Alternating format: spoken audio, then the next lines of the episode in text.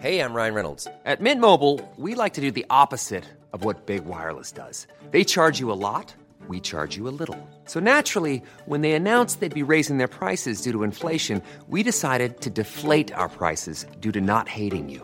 That's right. We're cutting the price of Mint Unlimited from $30 a month to just $15 a month. Give it a try at mintmobile.com slash switch. $45 upfront for three months plus taxes and fees. Promo rate for new customers for limited time. Unlimited more than 40 gigabytes per month. Slows. Full terms at mintmobile.com. Hey, it's Ryan Reynolds, and I'm here with Keith, co star of my upcoming film, If, only in theaters, May 17th. Do you want to tell people the big news? All right, I'll do it. Sign up now and you'll get unlimited for $15 a month in six months of Paramount Plus Essential Plan on us. Mintmobile.com slash switch. Upfront payment of $45 equivalent to $15 per month. Unlimited over 40 gigabytes per month. Face lower speeds. Videos at 480p. Active Mint customers by 531.24 get six months of Paramount Plus Essential Plan. Auto renews after six months. Offer ends May 31st, 2024. Separate Paramount Plus registration required. Terms and conditions apply if rated PG. With your 7 News Finance Fix, I'm Gemma Acton. House prices across Australia are continuing their steady march higher. The latest figures from CoreLogic show a 1.6% rise in house prices during the month of August and a 1.2% rise for apartments.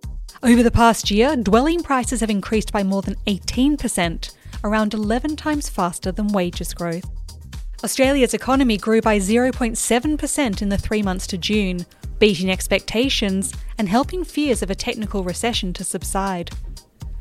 Household spending rose by 1.1%, boosted by spending on services as restrictions continued to lift. Spending on goods was also strong, helped by purchases of motorcars. And staying with the economy, economists are forecasting GDP growth in the third quarter could drop by up to 4%. That's as the impact of lockdowns, particularly on consumer spending, is felt in results. Taking a look at the markets, the ASX 200 sank in early trade, but has made up much of that lost ground since GDP figures were released and surprised economists to the upside. Heavyweight miners, including Fortescue and Rio Tinto, are among those dragging it lower, while retail giant Wesfarmers is also weighing down the index. It was an uneventful night in the US, with all major indices finishing marginally lower to cap off what had otherwise been a reasonably strong, if not bumpy, month for global equities. The Australian dollar is buying 73.1 US cents, 80.5 Japanese yen, and 1.04 New Zealand dollars. That's your finance fix for Wednesday, September 1st, 2021. I'm Gemma Acton.